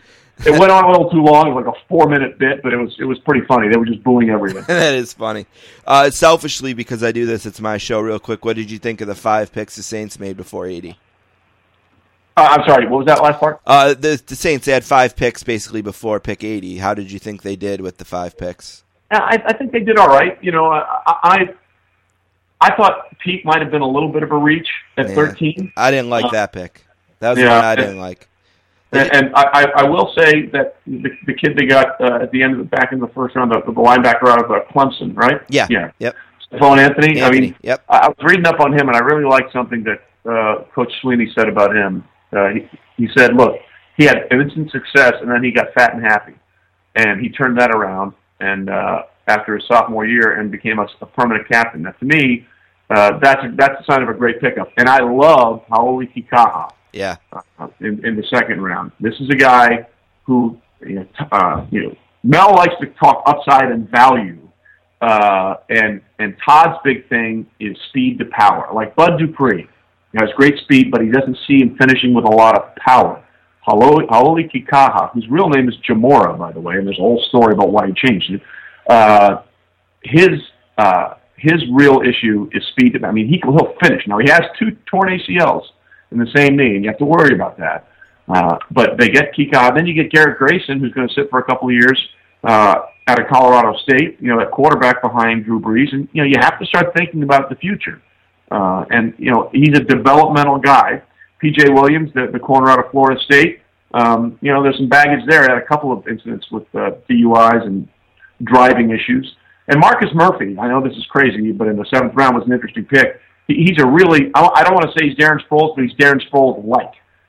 You know, he had, I think, 4 or 5 touchdowns in one game this year against Florida, and he was the only offensive player to score in every way an offensive player could score a touchdown this year, which was running, receiving, kick return, and punt return.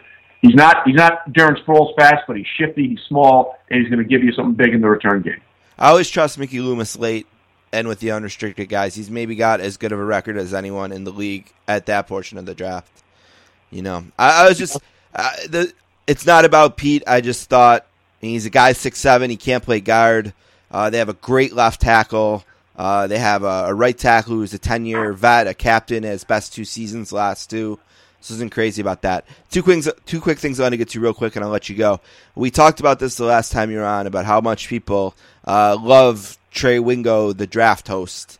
Love that guy. That guy is huge on the internet, and it's hard to be popular on the internet, but Trey Wingo, the draft guy, off the charts. How did Trey Wingo, the person, think Trey Wingo, the draft guy, did this year covering the draft? Well, that's nice of you to say. I could show you my Twitter followers who may disagree with some of those things. Wow. I always go back and look, what did we do wrong, what did we do right in terms of what I can control. And I think that for me, there were a couple of things I would have liked to have done differently. You know, you study so hard, and you know, people can say whatever they want. You know, I've been reading up on as many of these players that I thought were draft eligible for about 3 months. Literally, middle of February, I start really delving into it and going through the entire process. And you have so much information on so many of these people, and you want to get it out, and you want to tell the stories, like John Feliciano, who literally was the guard from Miami, who was Forrest Gump. I mean, his foot was deformed, and his mom had braces put on that she called his magic shoes, you know, and you want to tell these stories. And I think at some point when you see these kids get drafted with these unbelievable stories from me, because no one cares about, and they shouldn't, what I think of as 40-timers, shuttle drillers, three-cone speed. That's what we have Mel and Todd and Bill Polian for. I want to set the stage for those guys. I want to make sure I get the best information out of them. And if I have something interesting that I perceive or my producer perceives to be interesting, I want to share that with people. And we did so much prep this year, and we found so many stories. I think we went a little overboard, just my perspective here, of maybe telling too many stories and not keeping up with the picks maybe a little better. So that's something I'm going to try and work on for next year. Although you read this stuff and your heart goes out to some of these kids, like Maudlin, the kid out of Louisville, who grew up in 16 foster homes. He grew up in 16 foster homes. How do you not share that success and see how he's turned it around, especially when you have the stories like Lael Collins and Shane Ray and P.J. Williams and, you know, Kenny Gregory, all these guys that are completely effing it up, for lack of a better term, messing it up. And you have these guys that are overcoming long obstacles. You want to share those stories with those guys. And I think perhaps, in hindsight, I got a little too carried away on that part. I'll try and reel that in a little bit for next year. That's really interesting. I always think of the Al Michaels quote. I think it was in the Playboy interview he did, actually, where he said, we're always trying to chase the perfect game as a broadcaster in his specific case. And he says, you know, I'm never going to feel like I get there. And if I do, I maybe should retire because it means I'm not working as hard. And with interviewing, I always think of that quote at the end when I evaluate it, you know, what question did I miss? And if I can't find one, I get nervous. But last thing, going forward, the draft is over now, and draft season might be the longest season in the NFL, or at least it feels that way. What are the stories that you're really interested in seeing play out now that draft is over? What interests Trey Wingo about the league going until the next thing? Well, for me, it's everything. I mean, and I know that sounds cliche or whatever, but you know, I love football, you know, much in the way that, and specifically the NFL. I love football the way a baseball guy is called a seam head, because all he wants to do is talk about it. People are like, how can you talk about the NFL all year long in NFL Live? I'm like, it's easy, because I enjoy it. It's fun. I like everything about it. I'm curious to see what the plan is for Randy Gregory in Dallas. I'm curious to see how Greg Hardy, Randy Gregory get together, then what the plan is the Cowboys say they have in mind for keeping these guys on the straight and narrow. I'm curious to see if the Seahawks can get over what was a crushing defeat. They should have won the Super Bowl. It was right there, and they just messed it up, you know, and how do they get past that? I'm curious to see what Bill Belichick does now without Darrelle Revis and Brandon Browner and Vince Wilfork. And Wilfork may be the hardest one to replace because what he meant in that locker room. And, of course, they got Malcolm Brown, who just fell to them in the first round. I'm curious to see what Rex Ryan does in Buffalo with another great defense and maybe the worst quarterback situation that he had in New York with the Jets. He went to the one place where it may be worse. Right. I'm curious to see if Chip Kelly really is smarter than everybody else, because I don't see it, and this is just my theory. I think that he knows whenever he wants, he can go back and get any college job because he's a proven winner in college. But the real test for Chip Kelly for me going forward is, can he adapt his system to work in the NFL? The two differences for me are, when you're at Oregon, you only have your quarterback for 2 years. That's why you run him so much, because you don't care if he gets a bunch of hits. You only need him for 2 years. You need him for 10 in the NFL. And can you play the way you want to play on offense and not wear out your defense when you can only dress 46 players every Sunday or Monday or Thursday, as opposed to 75 or 80 on college game day? That's why some of these players like Deion Jordan and Eric Armstead, the kid out of Oregon this year that went to San Francisco. You have a hard time finding them on tape sometimes because they're not on the field. He'll go 3 or 4 deep on that defensive line rotation. So now you're beginning to wonder, is he flashing because he's fresh, or is he flashing because he's really that good? And I think that's the biggest challenge for Chip going forward. Yeah, I think you mentioned the Seahawks coming back. I'm interested to see how the Packers do, too, because the Super Bowl is right there for them. And that game was over 5 different times. Yeah. 5 different times. And forget the onside kick. Who was it? Was it Shields that had the last interception? And yeah, that slid. He slid down, yeah. Just, I mean, if you we went back and watched the tape. At the minimum, he gets 30 yards. He probably scores. There were offensive linemen and Russell Wilson in front of him.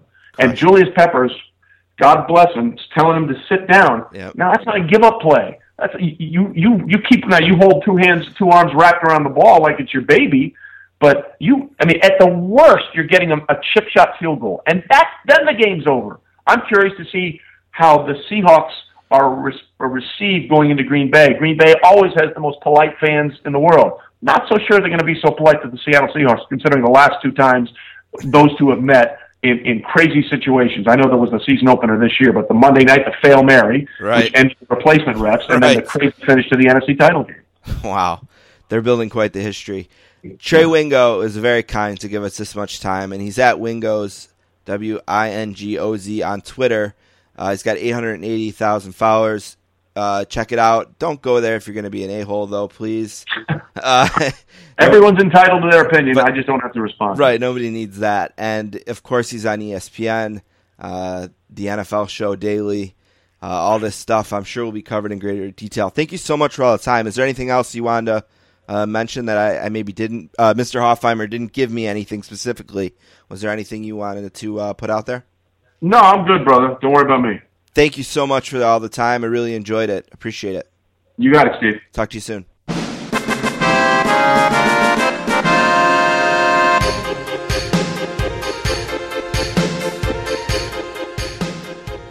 All right, wow.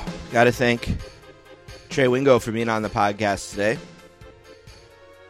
Just can't have guys like Trey Wingo on every week. I wish we could, but when we get them in and they give us 35 minutes and it's as awesome as that was, makes me really happy to be doing this podcast for sure. We recorded that on Tuesday. It's Thursday right now as I record this book club update, which is a sketchy one. I recorded an interview with Mike Woods, which you'll hear next on Wednesday. And Don should be here any minute to do 3 things and one last thing with me. So we recorded this over 3 days, basically, Tuesday, Wednesday, Thursday. And in that period, I've been trying to get a definite for the book club book of the month this month. And initially, I tried a book called The Game, Inside the Secret World of Major League Baseball's Power Brokers. And it's by a guy named John Pessa. And I tweeted him and asked if there was a contact. Never heard back.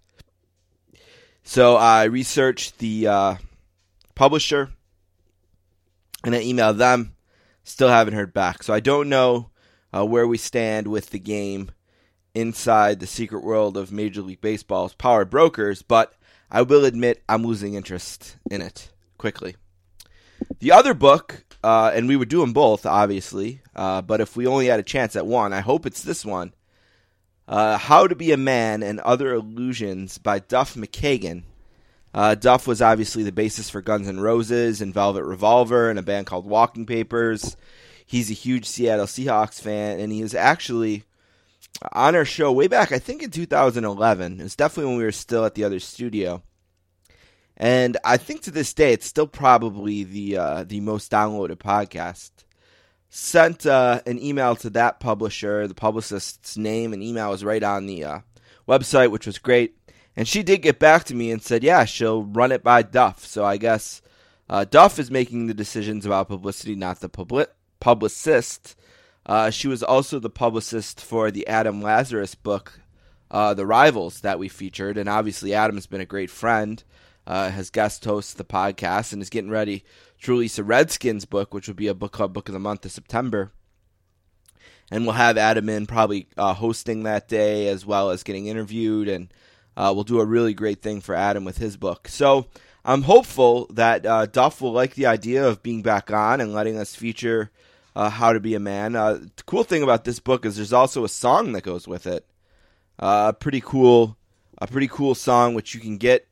It's out already, and Duff sings, and I'll admit, hopefully he doesn't hear this. I'm sure he's not a regular listener. I don't necessarily love him as a singer, and he does sing on it, but it's a pretty solid song for sure.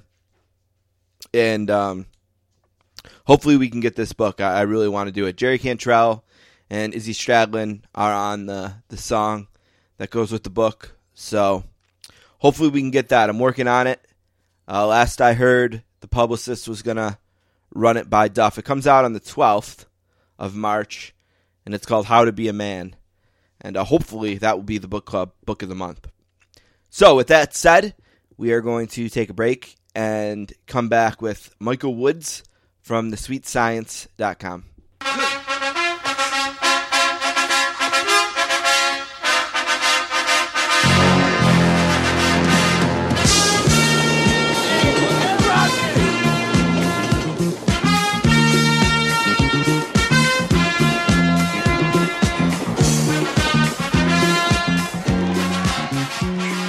Our next guest is from Massachusetts and is a graduate of Ohio Wesleyan University. He's been covering boxing since 1990 and is the main man at thesweetscience.com.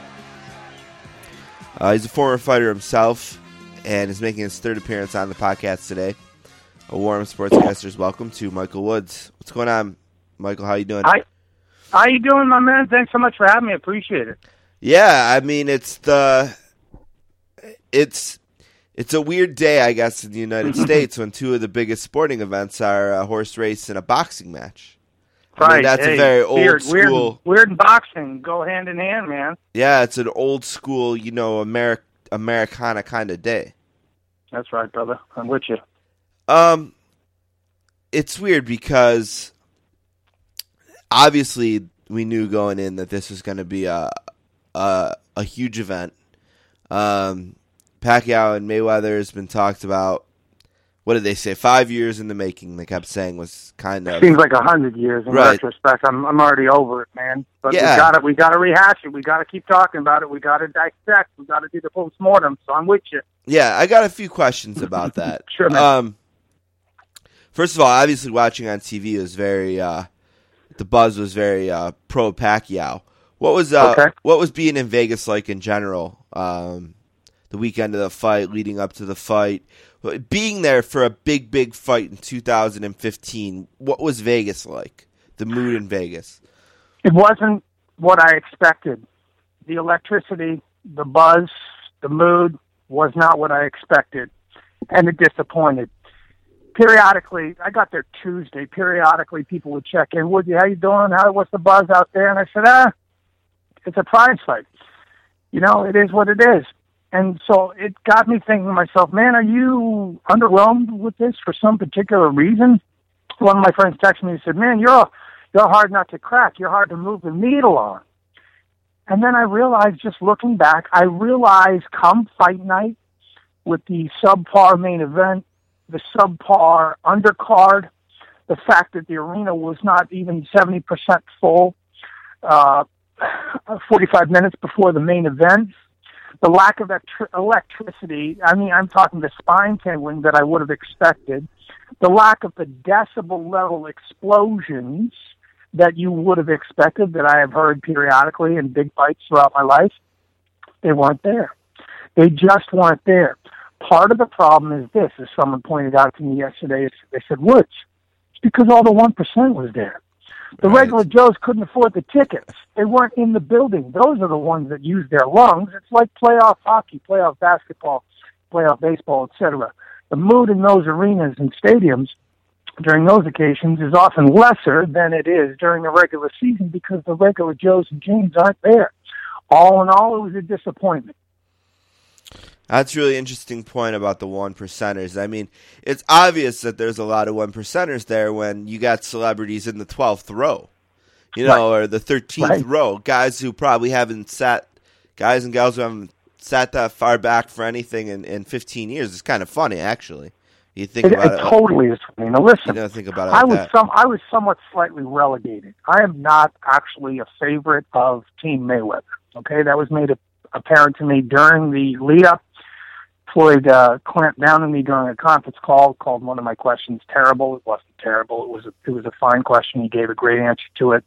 Floyd Mayweather Sr. went at me twice during the fight week, one time calling me a member of Team Pacquiao, the next day asking me rhetorically if I knew boxing. I said, well, I know boxing moderately, maybe not as well as you, but he tried to belittle me in front of a whole crowd of media.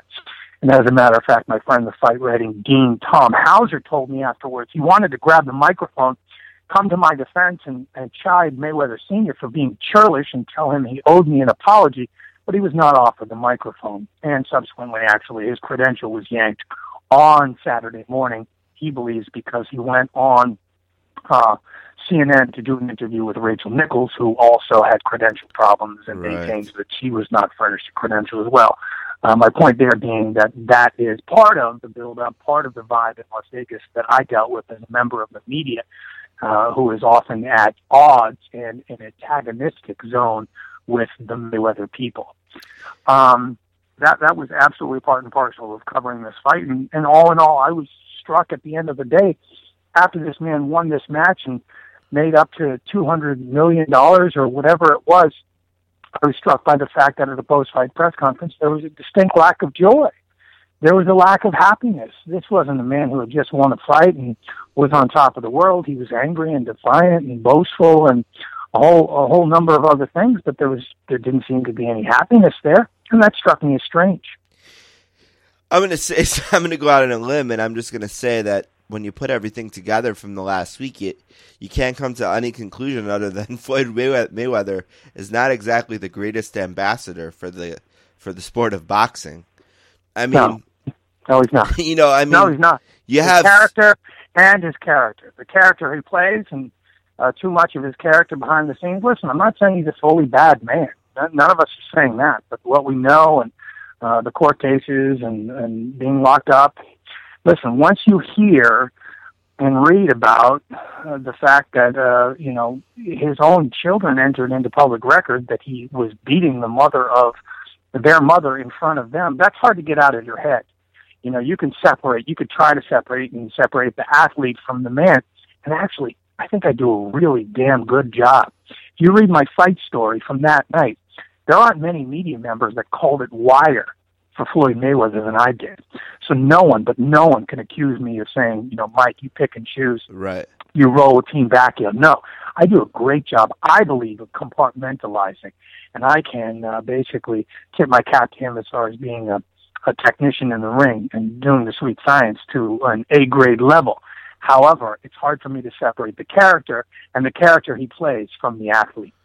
Well, you know, there's nothing wrong with a good fight having a hero and a villain, and if Mayweather feels like he's in a place that he has to be the villain, I don't mind him playing that up, but it really is detrimental to the sport when you're pulling credentials of women like powerful women like Michelle Beadle and Rachel Nichols, and when you're taking microphones from well-respected boxing guys like Tim Graham in the post-fight interview. I can't remember exactly what he asked.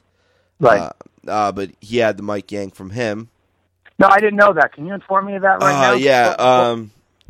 Geez, I'll Google while we're talking. I'll let you know exactly what it was. But yeah, Tim had the mic taken from him after asking a question on fight night. I'm just going to look it up. People can bear with us here. The post-fight presser. Yeah, the post-fight presser. No, I didn't know that. There are just so too many examples.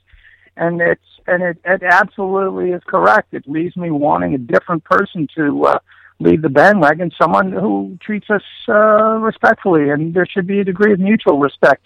And you cannot play both sides. You cannot play both sides of the fence. You cannot play up the villain role and soak up the hatred, which translates to pay-per-view buys, and then be so angry about it and so disgusted by it as Mayweather was so much. He absolutely came off as churlish and irked when the good versus evil construct was put to him. It leads me to believe that he's living in a bubble. Does he not understand? I believe he doesn't, in fact, understand. You can't have it both ways. You can't have wear the black hat and then complain when people don't treat you like you want to be treated. You can't have it both ways. And this is a situation where it comes off like it's almost childish. A 5-year-old doesn't understand the fact that there are nuances and gradations in life, the gray area, doesn't understand. And it's almost like that. You can't have it both ways, and so it's frustrating for us to deal with him. Tim Graham says, I asked Arum how unfair it was for fans who spent $99 that an injured fighter was sent to the ring. Microphone was taken from me. No foul-up allowed. Wow. Props to him for asking a great question. I didn't realize it was him that asked the question. He did get to ask that question, and I guess maybe they could argue, they would say, well, you know, we want to have other people have their say in too many press conferences. I've been in too many conference calls and press conferences where one media member attempts to dominate the situation. So I can't exactly speak to what the dynamic was there. Overall, though, yeah, the us versus them, media versus promotion scenario was present all the way through, and it's symptomatic of the Mayweather people, not the Pacquiao people. The Pacquiao people understand how the game is played. They understand that the media is there to inform and to entertain, and actually functions in regards to them. Basically, it's free advertising. Think about it. Why would you antagonize us? Why would you look down upon us? We are the actual main drivers of disseminating the message of your product. Yeah. And yet you treat us disrespectfully. It's mind-boggling, actually. But then again, it's not, because when people get to a position of such power and such money is in play, it warps them. It absolutely, unequivocally warps them. And if you can go back to just a couple of years ago, I remember speaking to Floyd Mayweather Sr. while he was on the outs with his son. And he said, well, the reason is this. Money got to him. Money changed him. Money warped him. And it struck me that at the post-fight press conference, as Mayweather was talking about how he might gross up to $200 million from this event, his father had his head down, and he looked like he was in the losing corner. He didn't look happy, and was that because his son didn't fight up to his expectations and act in the aggressive manner that he would have liked, or that his payday isn't the percentage that he wants for it? I don't know. It's not for me to say. He's, so contentious with the media himself that he discourages that back and forth. But again, the same thing. It struck me. There was no joy. There. Where did the joy have to win the fight of your life? Yeah. I want to just tell you real quickly. I know that if Mr. Mayweather is saying you don't know much about boxing, I can't imagine what he'd say about me. But this is what I watched anyway and what I've seen. Right. I've seen a fight where there was one time in the fourth round, I think, that I felt like Pacquiao had a chance. He got some shots in. He had Mayweather on the ropes. Mayweather couldn't slide out like he had been. He maybe had a chance there. And then other than that, I've seen just a domination of a guy who couldn't be hit square, got the majority of the harmful punches in, and just very methodically and almost strategically just dominated the other guy. And when Pacquiao said in the ring he thought he won the fight, I just immediately thought, how could he have thought that? So that's basically what I as an untrained eye, but someone who enjoys a nice boxing match, that's what I seen. How close was I? To me, you're spot on. You're right there with me. I mean, we could switch roles, and if I don't know jack about boxing, then you don't either. We're at the same level there. I saw the same thing. However, in regards to Pacquiao and not understanding and not believing that he lost, if I do understand that they're in the fog of war right afterwards, and they don't have the benefit of stepping back. They're in the bubble. They're in the arena, and your brain is playing tricks on you there, and your brain is just simply trying to get through the moment. So I don't attach too much import to what he says afterwards. I'm not there in disbelief and a slight surprise, yes, but understand that these people are not built like you and me, and often their ability to delude themselves to will themselves out of what is an apparent reality into another zone can lift them up and can help them do things that they ordinarily wouldn't have been able to do. Sometimes that translates to delusion in a sort of negative sense, and that was one of those situations. I don't hold that against him. I believe that after he watches the fight, he'll probably see it more like we do and say, I didn't win that fight. Yeah, we don't get the benefit of seeing every second of the corner, and Obviously when you're there covering it, you don't even get as much as we did at home, but I was really surprised in the 11th and 12th round that Freddie Roach in the corner wasn't saying to him, look, you got to knock him out. I was really surprised that there was never a point where Pacquiao just said, all right, I'm going to go for this at all costs. I'm not I'm going to – and it just never felt like that happened. So it made me feel that, he must have believed that he was winning because he never – went that way. Is that on Freddie Roach to never? I didn't see him say it. Maybe he did. I didn't get every second, but he certainly didn't fight like a guy who was ever told, you got to try to knock this guy out. Right. Well, great question. Thing is this, when you look at the punch stat, the CompuBox numbers at the end, they threw a comparable number of punches, so it's entirely possible that, in fact, Roach did believe that it was just a real close fight, and he didn't feel that. I'm going to take it on face value and believe that he probably did believe that. Listen, in this sport, and even I've covered it for many years, and even I, in retrospect, was a little bit surprised at what was coming out of the Pacquiao camp and him, Roach, telling us how great Manny was looking and, strong as ever and all that. And then it comes out in reality, he's dealing with a torn rotator cuff 4 weeks before the event. So we always must remember, and I have to remind myself at times, this is a promotion and this is the boxing business. And these people that we speak to are tasked with selling a product. And, was there a full degree of revelation that I would have liked or even close to it? No. In retrospect, I wish that, in fact, Freddie had not gotten on the phone with me and said, no, you know what, I'm just going to shut it down and we're not going to do any media, rather than furnish this belief that this statement that Manny is looking like King Kong in training, what have you, because apparently that just wasn't the case. So I think the teaching moment here, and something I need to be taught and retaught and reminded every now and again that we are the media. We can ask the questions, but we cannot ensure that the answers are 100% accurate and that these people are selling a product and doing the promotion. And it's got to be buyer beware, I think, a little bit in regards to boxing at all times. Well, that's what I wanted to ask you. Very much more than many fights recently,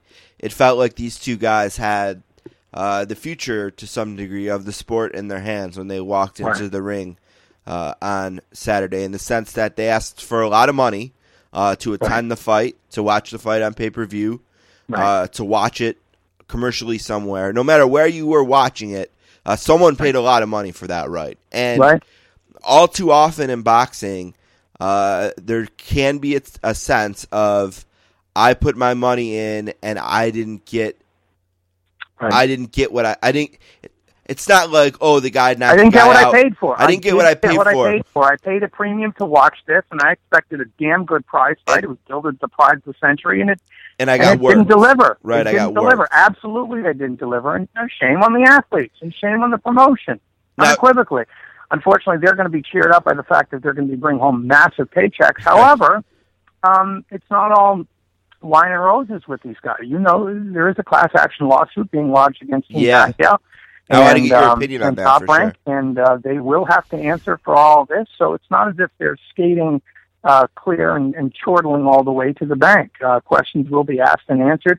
Listen, I come from this framework, this filter. Any time that sums of money and grow to such a humongous extent, it warps people. And this is not just boxing. This is real estate and housing and compensation for CEOs and everything. And it becomes warped and it becomes crazy and it becomes outsized. Expectations get too high and it becomes it just warps things to such a degree. And this is one of those situations. Once you start getting out of the millions into the tens of millions and beyond, then it's just like, it doesn't even resonate. I can't even comprehend it. And expectations grow too high. And this would have had to be Hagler Hearns for everyone to come out of it and say, yeah, I got my money's worth. It just wasn't going to happen. Right. And so these guys are going to have to live with that. There is going to be a blowback. They had to fight the perfect fight, a great action fight for that. Mayweather, does he care? I don't know if he cares. I do believe he cares more than he lets on. He tells us all the time, well, you guys can write what you want, good or bad, it keeps me relevant. But then at the end of the night, at the press conference, he says, all you guys that wrote these nasty stories that said I was a coward, I want you to write good about me, and I'm going to spend all day tomorrow reading about it. So which is it? Right. Do you care or do you not care? Well, you know, I don't think that Mayweather has to apologize for the way he fought. I think he fought the way Mayweather fights and the way Mayweather has compiled a 48-0 record. I never expected them to not be themselves at the cost of entertaining us. But do you think that the Pacquiao and the Pacquiao camp made a mistake sending him out with an injury in a fight that you're asking people to pay these prices for? Was that a mistake? Is this class action lawsuit, is that something you think is fair? Or is it, you know, hey, athletes play hurt all the time? Right. I'm still debating it in my head, my friend. Okay. I'll be honest with you. Not sure. Floyd will tell you, and he did tell you after the fight, listen, I came in with injuries too. Arms, shoulders, hands. His hands are horrible, people tell me behind the scenes. They're horrible. They're brittle. So at what point was he, how diminished was he going in versus how diminished Manning was? Impossible to say, right? Right. I would say this. I think Manning went 100%. I don't think he does appreciably better. So that leads me to say, well, maybe they had the right idea. The show must go on.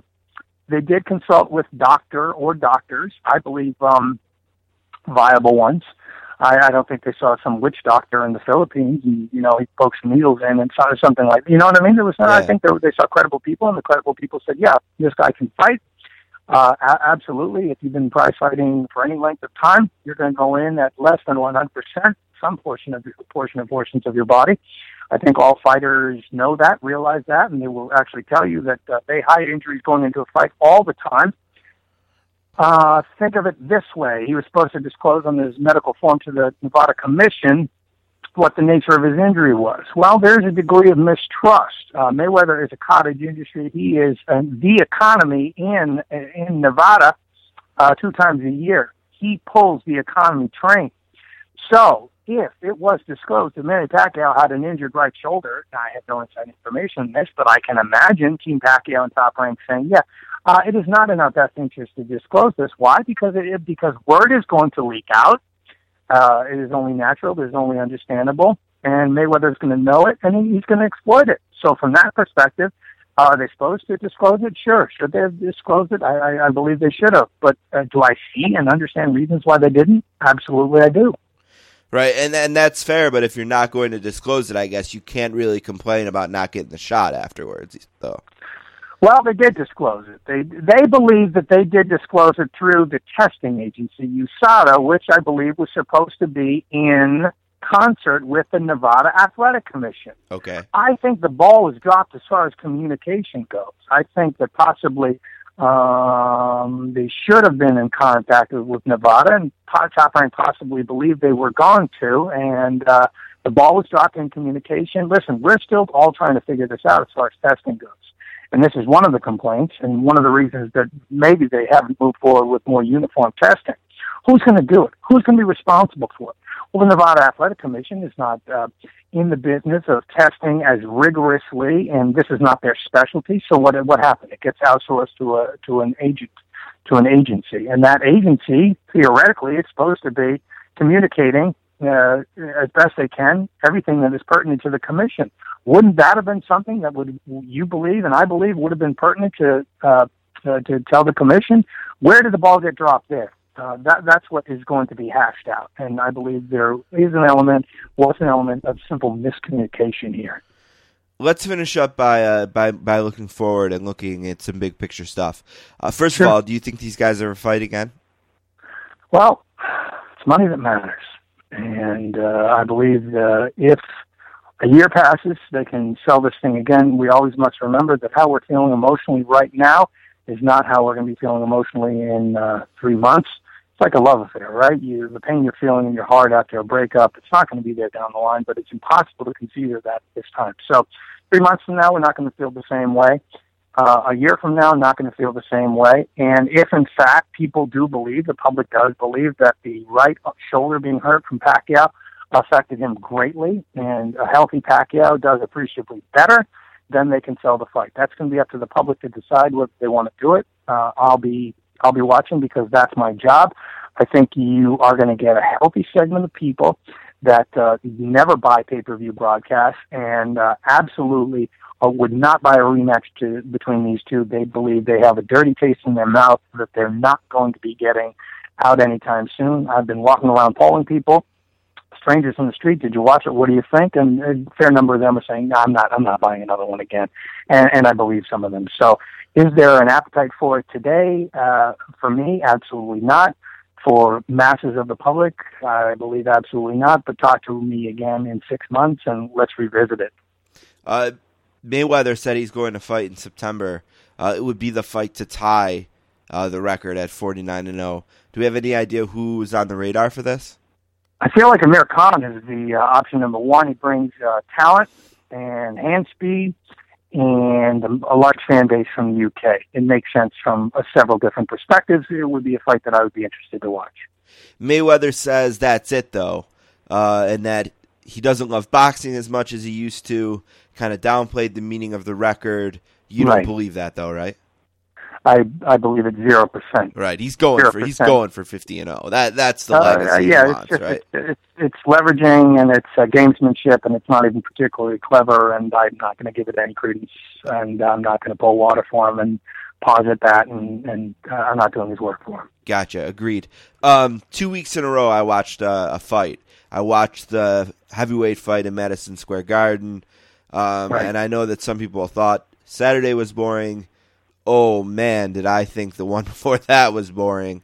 I mean, the champion held to the point that most of the match was the ref yelling at the champion for holding. Just a really disappointing night. And again, what should have been a great night for boxing. Madison Square Garden is sold out. It's on not pay-per-view and not free TV, but it's on HBO, which is a lot more accessible. And that stunk up the joint. Then we have next week the fight of the century, and that's obviously, as we talked about, something you can't live up to.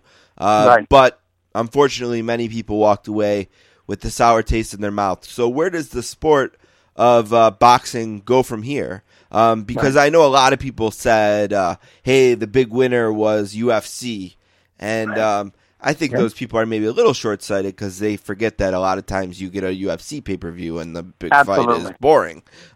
So that's a little silly. But the real question is, where is boxing now after these big 2 weeks? Where has the sport been left, and what is the future? Kind of a big macro question there. Right. For boxing fans, hope always springs eternal. I was disgusted yesterday, but I wake up this morning, I shake the crust out of my eyes, and I look forward, and I say, hey, we've got a big boxing match on Saturday night. Canelo, he likes to bring it. James Kirkland really likes to bring it. Guns will be a-blazing. Bombs will be a-throwing. And guess what? I think it's going to be a good match. So we're going to shake off the stink from the past 2 weeks, and I don't disagree with you. It was stink one and stink number two, and we're going to look forward. Maybe it's also a question of, maybe it's a matter of shame on me. And moving forward, I will say this about backtrack quickly to Klitschko. Shame on me. Shame on him for presenting himself as the baddest man on the planet and then fighting in that manner. That's not the manner in which the baddest man on the planet is supposed to fight. And that's been noted by me. And for the record, I will have that in my mind in the lead up to the next fight that I will be covering for him, or covering a little bit less than I would have before. We always, for years, said the biggest fight, the money on the table, is this Mayweather-Pacquiao. What is it now? What fight is there? Is there? I know Canelo nothing. Cotto. What? Say that again? Canelo Alvarez, who fights Saturday night. Yeah. He beats James Kirkland, and then Miguel Cotto fights June 6th at Barclays Center against Daniel Diel. Both of those people win. They're on a collision course for a middleweight showdown, Puerto Rico versus Mexico in September in New York City. Okay, I can get down with that. That sounds like fun. Yeah, man. Yeah, we look forward and we react with hope. By the way, I saw Jesse Jackson. You talked about the boldface names, celebrities 12 rows back. I started to say my seat wasn't great. It was okay. It was inside the arena, so I can't complain that much. I was in the second to last press row on Saturday night. But 2 rows behind me was Jesse Jackson, Magic Johnson, and Sting.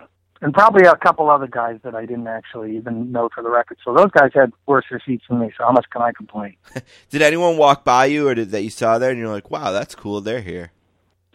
Louis C.K. I went over and said hi to him, and I said, hey, man, listen, thanks for booking my friend Heather Hardy, the Brooklyn-based boxer, on your show on April 30th. I thought she did well, and he said, oh, she did really well. And his gal pal, who was on the first Louis show, which ran on HBO, typed up and said, now it was actually me. I was responsible for booking her. So that was a nice little moment. He's kind of a curmudgeon, and he's not like the friendliest guy ever, but that was a nice little interaction, so I enjoyed that. He is at Woodsy1069 on Twitter. I mentioned the sweetscience.com. Is there any other places or things that you'd like to let our listeners know about the happenings of Michael Woods? I appreciate you saying that. I also write for the Ring website, and on Friday night I will be calling the blow-by-blow for Top Rank Boxing. They are having a show in Newark at the Prudential Center, topped by Shawnee Monahan and Glenn Tapia. Thank you so much for all this time. I know some of this is probably getting really repetitive, so I appreciate you giving us some time, and I really enjoyed it. I always love having you on, and definitely looking forward to the next time. Listen, I appreciate you having me. I appreciate people listening to me. I understand it's an honor for me to be able to do it. Never gets boring. Thank you. Thank you, Michael. Talk to you soon. All right, buddy. Be well.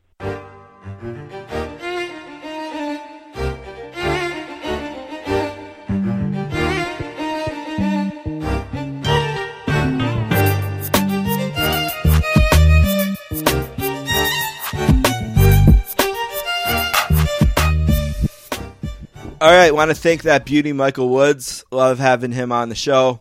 Also want to thank Trey Wingo from ESPN and, of course, Bill Hoffheimer for helping us book Trey. Appreciate that all the time.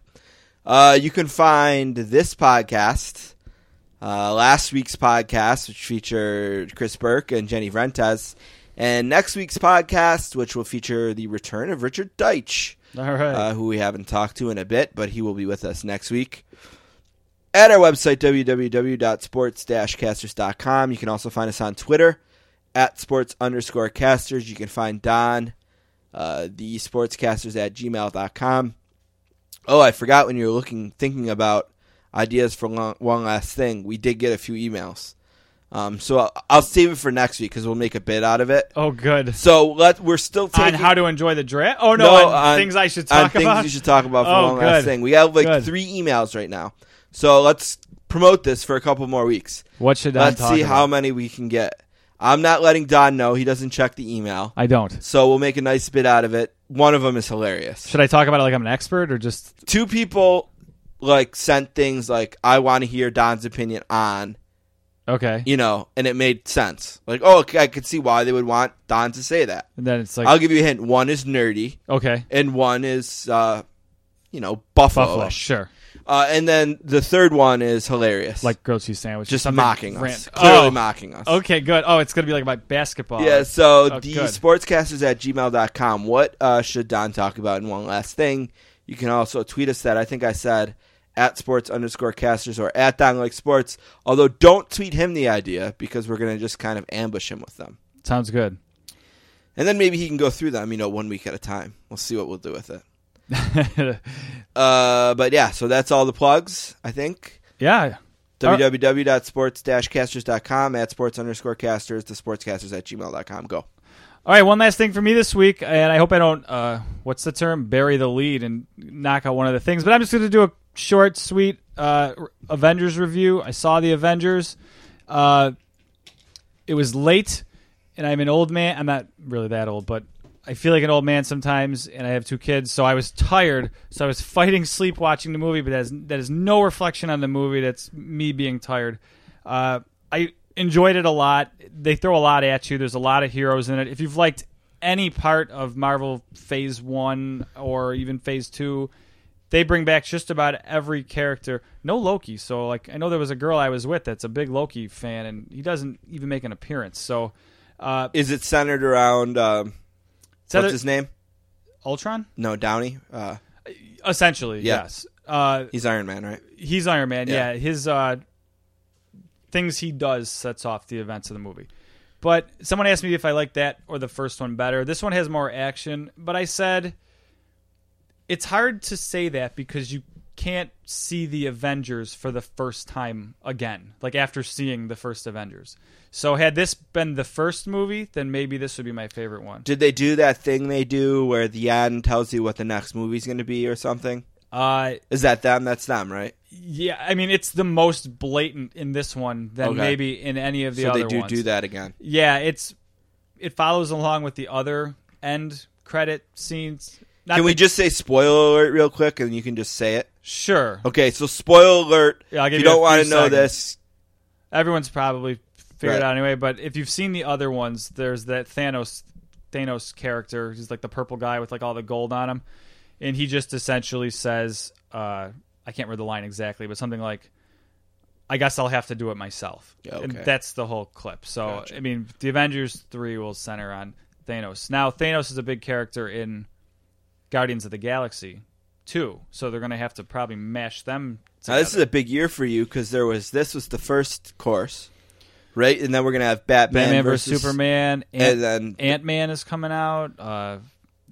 Is that it? Am I missing one? I thought there was a third thing that a trailer came out for, but maybe the trailer was saying it wasn't for a bit. Like a new Spider-Man or something. They talk about this. Stern's into all the comic book shit heavy. Yeah, I'm sure someone will... There was two trailers that came out right when Avengers Ant-Man is a big one. And I know I'm blanking out. The Fantastic Four is getting a reboot again. So maybe it's that one. I'm not sure if that's this year, but that looks pretty cool, actually. Way cooler than the ones I did before. But yeah, the Avengers was great. If you loved the first and any of the other stuff, I mean, obviously you've probably already seen it or just assume it's going to be great. But it was a lot of fun. I was going to do a one last thing on Game of Thrones and how I have no idea what the fuck they're talking about or what happens on that show. I was actually tweeting about it, and the author of the video game book, what was the name of that video game book? Is it called Game Over? Or I have it. No, it's at my office. Something about the rivalry. Console Wars. He was tweeting with me, basically saying, "Yeah, I don't know either." You know what? But for the nerd stuff I get into, and like I do play Magic the Gathering and stuff like that. And I like Zelda, but that's about as deep into like goblin-y, elfy. Yeah, it's not medieval worlds. Like I'm not into Game of Thrones. I haven't seen any of the Lord of the Rings movies. You don't have HBO though, right? I mean, if you did, now. You do now. I do, yeah. And I've never tried to catch up to it or anything. I don't know. It doesn't interest me for some reason. Maybe it's great. I don't know. It's not great. Anyway, I had to talk about something else instead, and I have written down in my notes the sad fall of Scott Weiland. Scott Weiland was the singer of Stone Temple Pilots. Everyone usually probably knows who the Stone Temple Pilots are. They had many hits in the 90s, maybe more radio hits than any band in the 90s except for Collective Soul. I think it might have been a tie. Also a favorite band of Howard Stern. Loves Weiland, loves Stone Temple Pilots. Well, right now, Scott Weiland is touring with a band called The Wildabouts because the DeLeo brothers in STP were tired of his shit. He obviously is very sick in drug addiction. He battles it hard. He's battled it hard for years. He's been in and out of rehab and on the wagon and off the wagon. And sadly right now, he's out there humiliating himself. Three things. One, as part of the tour, if you don't want just the $25 ticket, you can pay $175. Great. To be a VIP. Okay. It will get you a pre-signed poster. That's sweet. A chance for a picture. Okay. And in most venues, a area of, you know, good viewing. They're general admission shows, but usually at most venues I've heard they've roped off an area for people who paid for this. Now, that would be cooler if it was the original STP, but still, that's pretty cool. I mean, and if you're a huge Weiland mark, right?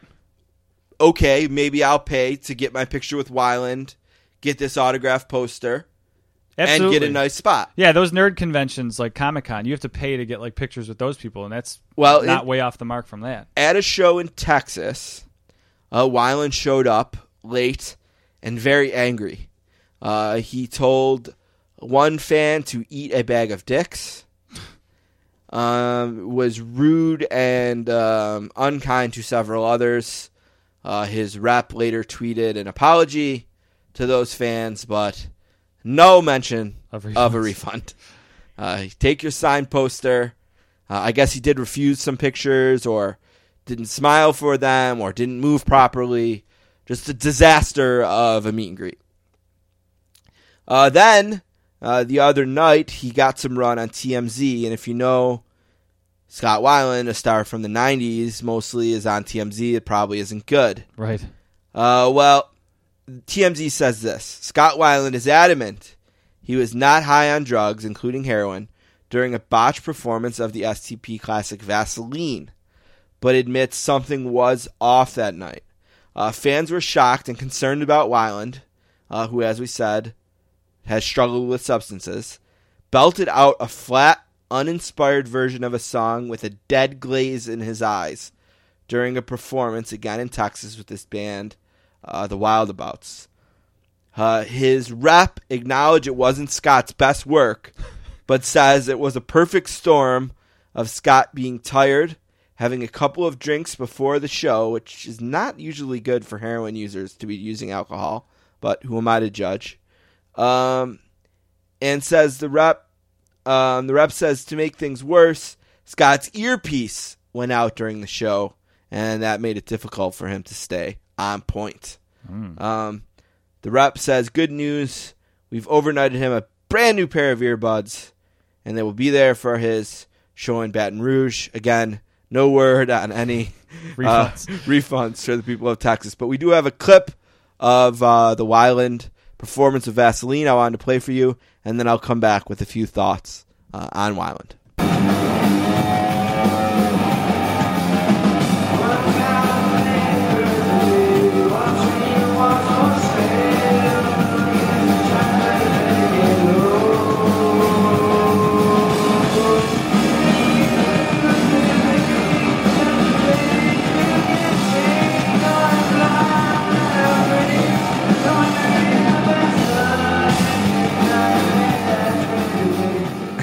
Now, obviously, that doesn't sound good, but it looks even worse. Yeah. I think they said dead glaze in his eyes in the article. He doesn't blink. Like he looks like a little frail old man, like moving around. I mean, once he starts to sing, he barely moves. But before that, he just kind of stumbled. I wouldn't even call it stumbles. He just kind of like...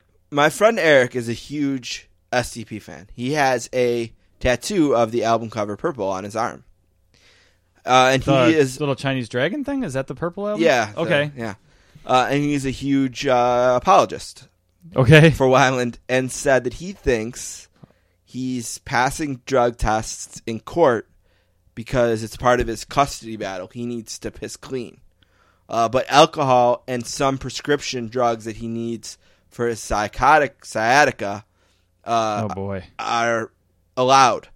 So maybe it was a mixture of the alcohol and the prescription drug, whatever it might be. I mean, prescription drugs are nasty, but it doesn't make it any better. And being tired, and having his ear, and maybe it's all that. But I will say this: he's got to come off the road. Oh yeah. Clearly, he's not at his best. How many songs? What is the minimum amount of songs for a headliner? Charging $25 in your mind, go. To play at a bar type scenario? Let's say they're playing clubs. Let's say 12 songs. Okay, that's what they're playing. 12 songs. 10 song set with a 2-song encore. that's not great. I mean, but I'm spoiled by Pearl Jam. That is the minimum. Yeah. I mean, you could not go any less. Because that's about an hour-ish, a little over an hour. So it's very short. Yeah. Especially for someone with a catalog of work that Weiland and STP has. Right. I mean, we watched the Pearl Jam documentary, and they did some like 8-song set lists and stuff like that. But that was when they had 0 albums out. So, right. So I mean, they got this catalog to play 12 songs. So he's playing very few songs. He's charging a lot of money to some fans for something he clearly wants no part of. Yeah, that's the in the meet and greet. I mean, you're charging people who love you $175 to essentially meet you at your worst. Right. You're telling them to suck a bag of dicks. You're being, miserable with pictures. And then comedians talk about this all the time. There was a time when you could go and you could work out a bit and it could bomb. Mm-hmm. And it didn't matter because it was just you and the 6 people in the random club that you went to that night. But now there's always someone with a camera. Yep. And it might have been bad earplugs. It might have been being tired. It might have just been a few drinks. I don't know. But it is it's got to be the best club concert video I've ever seen if you watch it, first of all. Yeah. I mean, it's incredible quality. Yep. And he looks awful. His reputation is bad as it is.